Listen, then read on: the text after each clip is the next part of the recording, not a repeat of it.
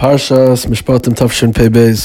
Parsha has so many mitzvahs and essay lois essay. This is the Parsha of uh, the foundation of Dine Mominus, of Choshen Mishpat. But among the many mitzvahs that are in this Parsha is one that's in Perak Chav Beis, Pasuk Aleph, called Almona v'Yosem Lois Anun any almona or a yasam, a widow or orphan, loisan, you're not allowed to bother. You cannot cause pain. And Rashi says, "Hu adin adam." It's not just an almona and a yasam that there's a lav. The Torah does specify an almona and a yasam, but it's not just for them. And why does the Torah specify an almona and a yasam? It says Rashi, "Shedibra kasa b'hoive." It's normal, it's constant that, um, or not constant, but it's fr- it's often that the people who are from the downtrodden, from the, so to speak, the lowly level uh, uh, people, the low the low level individuals, right, and the people that are not of high society, they get trampled on. That's the derech, unfortunately. So because of that, the Torah found it important to speak out that the isser of loisana, you're not to loisana, you're not allowed to bother someone. The Torah found it um, important to focus on almon and yasim. But who did it for everyone? And Rabbi Rucham brings Mechilta, which brings a frightening, frightening story. Well, it's a frightening story. The Mechilta says there was a Maisa where Kfar Hoy Rabbi Shmuel, Rabbi Shimon Yotzil Rabbi Shmuel and Rabbi Shimon were taken to be killed. I believe they're both from the Asari Haruga Malchus. And the Gemara says, the Mechilta says that Rabbi Shimon asked Rabbi Shmuel, he says, Rabbi, he says, he says, we're going out to be killed, but Lamaisa, I feel bad. It's it's disturbing for me because I don't know why I'm a Chayiv Misa. I don't know what's uh, what's my Chayiv Misa. That's Rabbi Shimon says to Rabbi Shmuel. So Rabbi Shmuel answers him. He says, Rabbi Shimon says, "Mi omecha ba'adam atzcha ladin." Oil sheila v'kafta at sheisha kais von oil sandalcha oitiv talischa.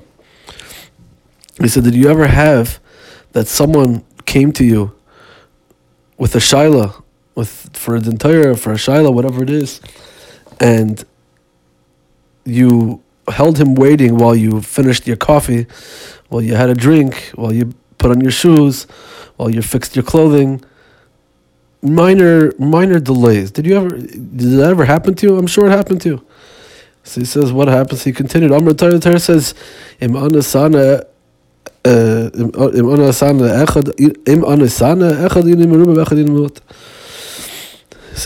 He says, there's a lav of anasana, there's a lav of lisanun, like we see here, and if you ever shepherd someone, if you ever cause someone any distress, even a minute amount of stress like that doesn't matter what, what kind of what amount of distress you cause some distress, and uh, the Torah does not take that light, lightly, right? The Torah says that varaktias kamecharv.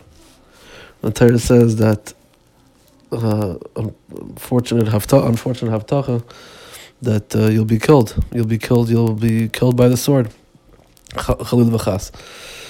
So for sure, for such a small says Yeruchim, for such a small, minute um, suffering that someone would cause someone else, and Rabbi Shmuel found it uh, explainable that this would be a reason for Achiv Misa and for Achiv Misa Rabbi Shimon. So for sure, if someone caused someone much suffering or a much greater tsar, than Allah has kama v'kama. And it's a quite a frightening, frightening medrash, quite a frightening mechilta that uh, that Rabbi Ruchim brings. And when we're talking about causing other people's tsar, I mean, it can go by, every day can go by when when things like this happen, small tsars. And what's even more astounding is what Rabbi Ruchim himself says, continues on. He says, he says, you have to be so careful with this, not to cause someone else tsar. And every moment you have to be aware of it. And he says, on a personal level, he says, and that that my door to my study, to door to my room, door to my office or whatever place he had, and probably in yeshiva, is always open, and I never lock it. And it's open to anyone who, who wants, who needs to come in to speak to me. And even though often it causes me a lot of bittlesman, and it causes a lot of uh, disturbances to my Seder Hayom.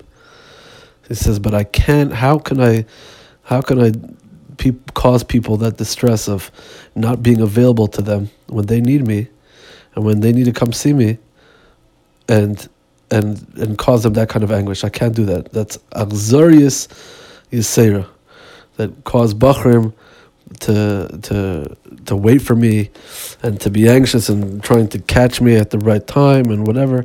I'm always available because of this. And there's so much damage that happens to them bec- if I don't if I'm not. That's what he says, and that's why I'm I'm so careful about it. It's a personal, personal, you know, a personal feeling, a personal insight from Yerucham on how he ran his day, and how he operated because of his chashash, his you know his awareness, and how careful he was, his zahirus, and not to be be not to be over, and not to not to bother anyone. Chas v'shalom. So he said a personal, you know, insight into how Rabbi Ruchim ran his day, how Rabbi Ruchim, how Rabbi Ruchim operated, and it's it's really amazing. And he says that he says bismanenu when you know chashav people have uh, waiting rooms right? Where people can wait and wait, right? We know we've. I'm sure we've all encountered that in some way, shape, or form. Either it's to you know a Talmud Chacham, which hopefully it's not, because of we see the severity of, of, of causing this to people, or to doctors, or to you know to people that we're looking to meet, you know other uh, anoshim uh, chashuvim, and sometimes we end up waiting, you know, waiting for them, and and everyone knows the feeling. It's frustrating, right?